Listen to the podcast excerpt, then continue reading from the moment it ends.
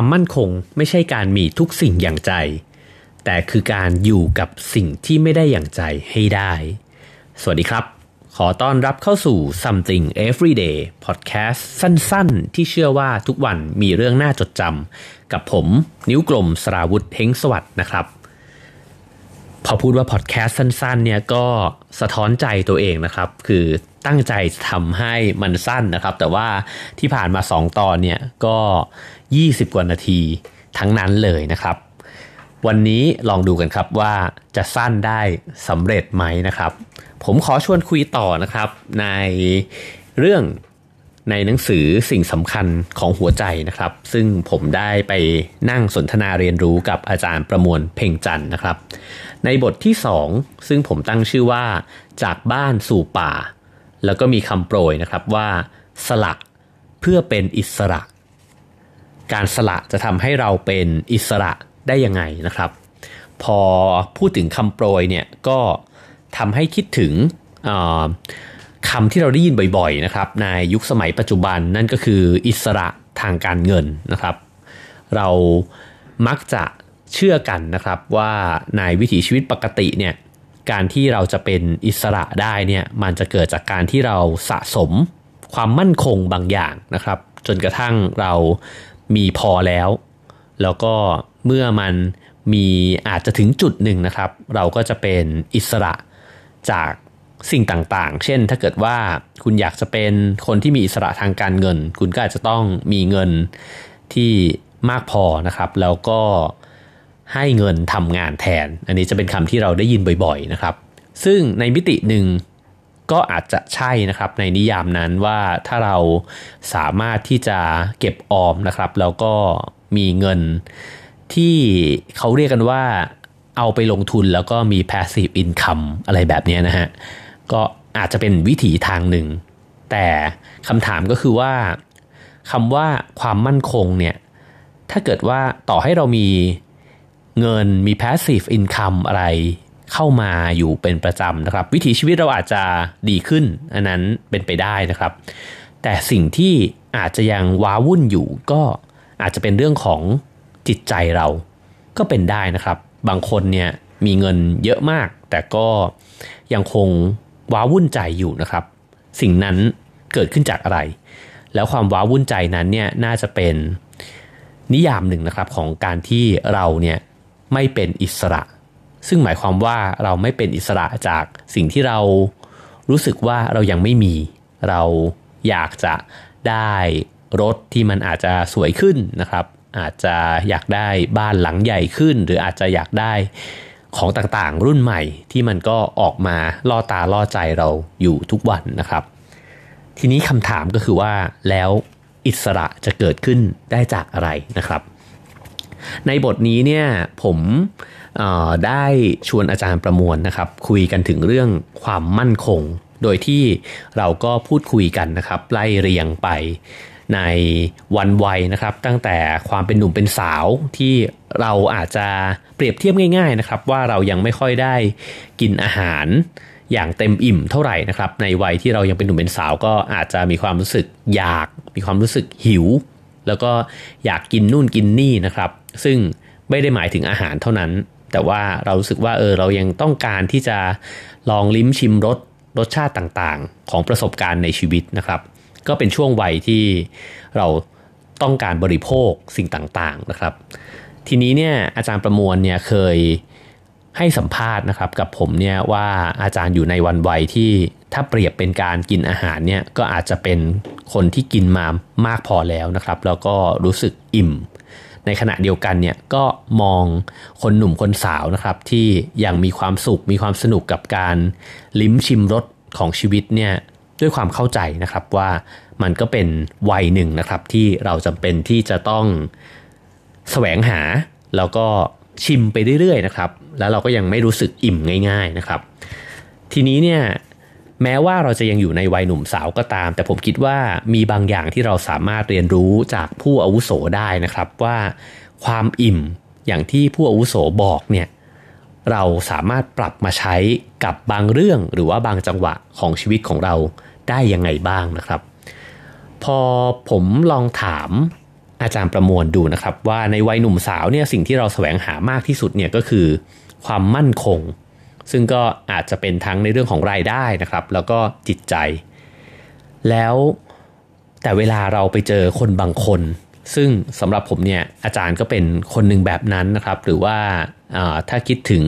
พี่โจนจันไดอะไรแบบนี้นะครับ ที่เราสึกว่าพอเจอเขาคุยกับเขาเนี่ย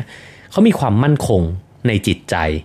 แต่ถ้าเกิดเราดูเราก็รู้สึกว่าเออเขาก็ไม่ได้เป็นคนร่ำรวย อะไรขนาดนั้นนะครับ ผมก็ถามอาจารย์ว่าแล้วจริง ๆ ความมั่นคงของคนเราเนี่ยมันเกิดขึ้นมาจากอะไรกันแน่นะครับ อาจารย์ก็เลยเล่าให้ฟังนะครับว่าในตอนที่ได้ออกเดินนะครับ ซึ่งตอนนั้นอาจารย์เดินเท้านะครับจากบ้านที่เชียงใหม่นะครับ ลงไปที่ภาคใต้นะครับ ถึงบ้านเกิดที่สมุย ซึ่งก็ใช้เวลาเดิน อยู่นานนะครับ แล้วก็ในการเดินทางครั้งนั้นเนี่ยอาจารย์ตั้งคำถามกับความมั่นคงเนี่ยแหละครับ โดยที่ออกเดินนะครับด้วยข้อแม้ที่ให้ตัวเองนะครับว่า ถ้าเกิดเคยคิดว่าสิ่งใดเนี่ยมันเป็นความมั่นคงเนี่ยก็จะลองไม่มีสิ่งนั้นนะครับในการเดินทาง เช่น ถ้าเกิดเราเชื่อว่าเรามีทรัพย์สินที่มากพอ เราจะมีความมั่นคง อาจารย์ก็จะออกเดินทางไปโดยที่ไม่พกเงินติดตัวไป แล้วก็ลองดูนะครับว่าถ้าไม่สามารถซื้อหาอะไรได้เลยเนี่ยจะสามารถใช้ชีวิตต่อไปได้หรือเปล่านะครับ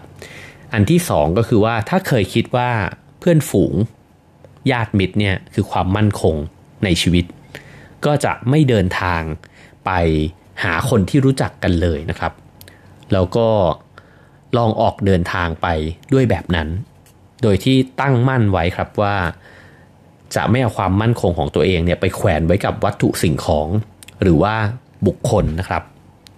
แล้วความมั่นคงนั้นเนี่ยมันจะไปสถิตอยู่ที่ไหนนะครับสำหรับอาจารย์ก็คือลองเอามันกลับมาไว้ในใจตัวเอง แล้วสิ่งที่ได้เรียนรู้นะครับผ่านการเดินทางครั้งนั้นเนี่ยก็คือ อาจารย์บอกว่าผมได้ประจักษ์มาแล้วว่าความมั่นคงสุดท้ายเนี่ยไม่ได้อยู่ที่มิตรที่เพื่อน หรือว่าทรัพย์สินนะครับ แต่ว่าความมั่นคงเนี่ยมันอยู่ในใจของเราเองนะครับ ซึ่งความมั่นคงในใจที่อาจารย์บอกเนี่ยก็อาจจะมีความเชื่อมโยงกับอตอนที่แล้วนะครับ คือ EP 2 ที่ผมได้พูดไปคือเรื่องความกลัวในหัวใจเรา อาจารย์บอกว่าถ้าเกิดว่าเรามีความกลัวในใจน้อยลงเนี่ยก็จะรู้สึกนะครับว่าเรามีความมั่นคงมากขึ้นนะครับ ทีนี้เนี่ยก็ขอขยายความนะครับจากตอนที่แล้ว ซึ่งพอเราคุยกันถึงเรื่องวันวัยเนี่ยก็จะมีวิธีการมองชีวิตนะครับ เป็นคติแบบฮินดูนะครับ ซึ่งเขาก็จะแบ่งชีวิตออกเป็น 4 ช่วงด้วยกันนะครับ ช่วงหนึ่งเนี่ย ช่วงแรกนะครับก็คือพรหมจารีนะครับก็คือช่วงเวลาที่เราเกิดมาแล้วก็ใช้เวลาไปกับการศึกษาเล่าเรียนนะครับ ช่วงที่ 2 ก็คือคาฤหัสนั่นก็คือเป็นขั้นตอนของการครองเรือนนะครับ ก็เป็นช่วงเวลาของการก่อร่างสร้างตัวนะครับหาพื้นที่ที่จะอยู่บนโลกใบนี้นะครับ ทั้งทางกายภาพแล้วก็ทางธรรมนามธรรม เราต้องการที่จะมีบ้านนะครับ อธิบาย กับตัวเองได้ว่าเราอยู่บนโลกนี้เนี่ยในบทบาทอะไรตำแหน่งแห่งที่ตรงไหนนะครับ ถัดจากช่วงคฤหัสถ์ก็จะเข้าสู่ช่วงวันปรัตซึ่งก็ตามฮินดูเนี่ยเขาก็จะเชื่อว่าเป็นขั้นตอนของการที่จะแยกตัวออกไปจากเรือนนะครับ ก็คือเริ่มที่จะสละทิ้ง จากบ้านหรือว่าจากความคุ้นเคยของตัวเองนะครับ แล้วก็ถ้าในรูปธรรมก็คืออาจจะไปปฏิบัติธรรมในป่านะครับ แต่ว่าถ้าในเชิงนามธรรมเนี่ยก็คือการสละละจากความหมายหรือว่าคุณค่าที่ตัวเองเนี่ยตั้งไว้ว่ามันจะต้องเป็นแบบนี้เท่านั้นนะครับ ไปสู่สิ่งที่มันอาจจะคาดเดาไม่ได้นะครับ แล้วก็ขั้นตอนสุดท้ายของชีวิตก็จะเข้าสู่ช่วงสัญญาสีนะครับ นั่นก็คือเป็น ขั้นตอนที่จะบำเพ็ญธรรมนะฮะแล้วก็ตามคติฮินดูก็คือเพื่อที่จะสละทุกอย่างได้แล้วก็เพื่อที่จะคล้ายๆกับว่าจะเข้าใจสัจธรรมความจริงของชีวิตนะครับ ทีนี้เนี่ยในช่วงคฤหัสถ์เนี่ย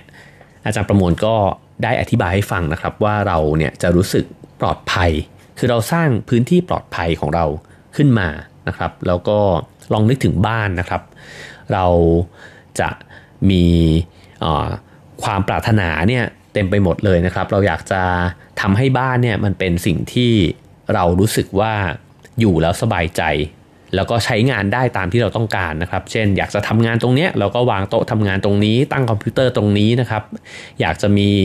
โซฟาเอาไว้อ่านหนังสือเราก็ตั้งตรงนี้นะครับ อยากจะเปิดแอร์ห้องนี้ห้องออีกห้องหนึ่งจะให้แสงสลัวหน่อยเอาไว้พักผ่อนนอนหลับ แบบนี้นะฮะนั่นก็คือเราออกแบบบ้านหลังนี้เนี่ยเอาไว้ให้ตัวเราเนี่ยอยู่อย่างมีความสุข ซึ่งเราก็จะ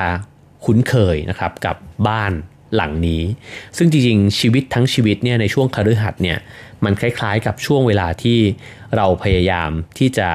สร้างโลกของเราขึ้นมานะครับ เราพยายามจะเป็นคนแบบที่เราคิดว่าเราอยากจะเป็น มีเพื่อนในแบบที่เราคิดว่าเราอยากจะมีมีคนรักในแบบที่เราอยากจะได้เขามาใช้ชีวิตร่วมกันนะครับ แล้วก็พยายามที่จะเลี้ยงลูกนะครับ ถ้ามีลูกก็อยากจะให้ลูกเป็นแบบที่เราคาดหวังนะครับ คือเต็มไปด้วยความคาดหวังในโลกอุดมคติที่เราอยากจะให้เป็นนะครับ ทีนี้เนี่ยพอชีวิตมันใช้ไปเรื่อยๆ ในช่วงคฤหัสเราจะเริ่มพบกับความขัดแย้งว่า แต่จริงๆชีวิตมันไม่ได้เป็นไปตามที่เราคาดหวังไว้แบบนั้นนะครับ แล้วมันก็จะค่อยๆ โยนสิ่งซึ่งคาดเดาไม่ได้ ถ้าเปรียบเทียบง่ายๆเนี่ยมันเหมือนกับว่าถ้าเราอยู่ในบ้านเนี่ยเราก็จะไม่ต้องกลัวว่าวันนี้อากาศจะเป็นยังไงใช่ไหมครับ ฝนตกเราก็อยู่ในบ้านได้ แดดออกร้อนแค่ไหนเราก็อยู่ในบ้านได้นะครับ แต่ทันทีที่เราเนี่ยไม่ได้อยู่ในบ้าน ก็คือเราอยู่ในโลกใบนี้นะครับ ฝนตกแดดออกออมันอาจจะแล้งมากๆในบางปี น้ำท่วมในบางปีเนี่ยมันเป็นเรื่องที่เราควบคุมไม่ได้เลยนะครับ แล้วพอเป็นแบบนั้นแล้วเนี่ยสิ่งที่มันหายไปก็คือ ความมั่นคงที่เกิดจากสิ่งที่เราสร้างขึ้นนะครับ ทีนี้พอมันเป็นแบบนั้นเนี่ยจิตใจที่มั่นคง มันจะเกิดขึ้นได้จากอะไรนะครับ อาจารย์ประมวลอธิบายว่า การที่เราเรียนรู้ที่จะอยู่กับธรรมชาติที่มันขัดใจเรานะครับ ก็คือ จากการที่เราพยายามดัดแปลงโลกใบนี้เนี่ย ให้มันเป็นไปตามที่เราคิด เราไม่ดัดแปลงโลกภายนอกแล้ว แต่ว่ากลับมาดัดแปลงโลกภายในของเราแทน คือไม่เปลี่ยนโลก แต่เปลี่ยนใจตัวเองนะครับ ในการที่จะยอมรับว่าโอเค ถ้าฝนตก เราจะอยู่กับมันยังไง ถ้าแดดออกเราจะอยู่กับมันยังไง ถ้าเกิดเจอคนที่เราไม่ชอบใจ เราจะอยู่ร่วมกับเขายังไงนะครับ ซึ่งการแปลเปลี่ยนตรงนี้เนี่ยมันเป็นความหมายที่ลึกซึ้งมากนะครับ คือการที่เราเคยคิดจะเปลี่ยนโลก แต่เราเลิกคิดแล้วว่าจะเปลี่ยนโลกแล้วเราก็พยายามที่จะ ฝึกฝนจิตใจ ที่จะยอมรับในสิ่งที่ธรรมชาติ หรือว่าชีวิตเนี่ยมอบให้กับเรามานะครับ แล้วทันทีที่เราเปลี่ยนโหมด พยายามที่จะเปลี่ยน แล้วก็ฝึกฝนจิตใจตัวเองแทนเนี่ยเราจะค่อยๆ ค่อยๆ หัดนิสัยนะครับ ในการที่จะพยักหน้า ยิ้มรับในสิ่งที่เราอาจจะไม่อยากที่จะรับ นะครับ แล้วยิ่งเราค่อยๆสามารถรับได้นะครับในสิ่งที่เราไม่อยากจะรับมันเนี่ยมันก็จะค่อยๆกลายเป็นว่าไม่ว่าธรรมชาติหรือว่าชีวิตเนี่ยมอบอะไรมาให้กับเราเนี่ยเราก็จะอยู่กับมัน แล้วก็อยู่กับชีวิตโอบรับมาเป็นส่วนหนึ่งนะครับว่าชีวิตไม่ได้เป็นไปในแบบที่เราต้องการเท่านั้น แต่ ส่วนที่เราไม่ต้องการ มันก็เป็นชีวิตของเราเช่นกันนะครับ แล้วก็ยิ่งอยู่แบบนี้ไปได้มากขึ้นมากขึ้นเรื่อยๆเนี่ยจิตใจของเราก็จะมั่นคงขึ้นเรื่อยๆ ความมั่นคงในจิตใจจึงไม่ใช่การที่เราได้ทุกสิ่งตามที่เราต้องการ แต่คือการอยู่กับสิ่งที่เราไม่ต้องการ ได้ด้วยความยอมรับมัน อย่างที่ไม่ทุกข์ทนทรมานด้วยนะครับ ซึ่งแน่นอนนะครับว่าเช่นเคยคือเวลาที่ผมเล่าถึงเนื้อหานะครับ ในหนังสือสิ่งสำคัญของหัวใจเนี่ย ผมคิดถึงมันเหมือนชื่อหนังสือเลยนะครับว่ามันคือสิ่งสำคัญของหัวใจของเราจริง ๆ แต่สิ่งนี้เนี่ยจะเกิดขึ้นได้เนี่ย ตัวผมเองก็ไม่ใช่ว่าผมจะมีหัวใจแบบเดียวกับครูบาอาจารย์ที่ท่านสอนมานะครับ ผมเองก็อยู่ในเส้นทางที่ยังต้องเดินทางอีกไกลนะครับ กว่าจะไปถึงในจุดที่ได้รับบทเรียนมา แต่ผมเชื่อว่าคำแนะนำของครูบาอาจารย์เนี่ยเป็นบุตรหมายนะครับ เป็นจุด ตั้งต้นที่ทำให้เราเห็นทางที่จะเดินไป แทนที่เราจะสับสนนะครับว่าเออเราเป็นทุกข์กับการที่ชีวิตเนี่ยมอบในสิ่งที่เราไม่ต้องการมาให้เรา แล้วก็เป็นทุกข์พยายามที่จะปรับเปลี่ยนมัน พยายามที่จะขัดขืนมันนะครับ เราจะค่อยๆเห็นครับว่ามันมีอีกวิธีทางหนึ่งก็คือว่า เราเพียงแค่ยอมรับว่าบางสิ่งเราก็เปลี่ยนแปลงมันไม่ได้จริง ๆ บางสิ่งเราก็เพียงแค่ ทำได้เพียงแค่อยู่กับมัน แล้วก็เปลี่ยนใจของเราเองนะครับ ให้ให้รู้สึกธรรมดา รู้สึกว่ามันก็เป็นแบบนี้แหละนะครับ ซึ่งผมคิดว่านี่เป็นจุดเริ่มต้นนะครับของของการฝึกฝนหัวใจให้มีความมั่นคง มีพระอาจารย์รูปหนึ่งนะครับ ที่ผมเคยมีโอกาสได้พูดคุย ต้องขออภัยด้วยจริง ๆ นะครับ ที่จำชื่อท่านไม่ได้ แต่คำสอนของท่านเนี่ยติดอยู่ในใจผมไม่หายไปไหนเลยนะครับ ท่านสอนผมว่าอะไรที่มันขัดใจเราเนี่ยมันก็กำลังขัดใจเราอยู่ หมายความว่าสิ่งที่ขัดใจหรือไม่ถูกใจเราเนี่ยมันก็กำลังขัดเกลาจิตใจของเรา เพื่อให้เราฝึกใจที่จะยอมรับ ในสิ่งที่มันไม่ถูกใจของเรานะครับ และผมว่านั่นเป็นเรื่องเดียวกันกับการฝึกฝนหัวใจให้มั่นคงนะครับ เพราะฉะนั้นมันจึงเป็นอย่างที่บอกไว้ในตอนต้นนะครับ และผมคิดว่าอยากจะชวนกันนะครับ ถ้าเกิดว่าเห็นว่าบางเรื่องที่มันผ่านเข้ามาในชีวิตเรา แล้วมันทำให้จิตใจเราสั่นคลอนนะครับทำให้เรารู้สึกเป็นทุกข์ไม่สบายใจ หากเปลี่ยนได้ ผมคิดว่าเราควรจะลงมือปรับเปลี่ยนมันนะครับ แต่บางเรื่องที่มันสุดวิสัยเกินความสามารถของเราจริง ๆ เนี่ยผมก็คิดว่าแทนที่จะคิดจะพยายามเปลี่ยนโลก หรือเปลี่ยนคนอื่นเนี่ยหันมาเปลี่ยนใจของเรา ก็จะเป็นการฝึกฝนนะครับ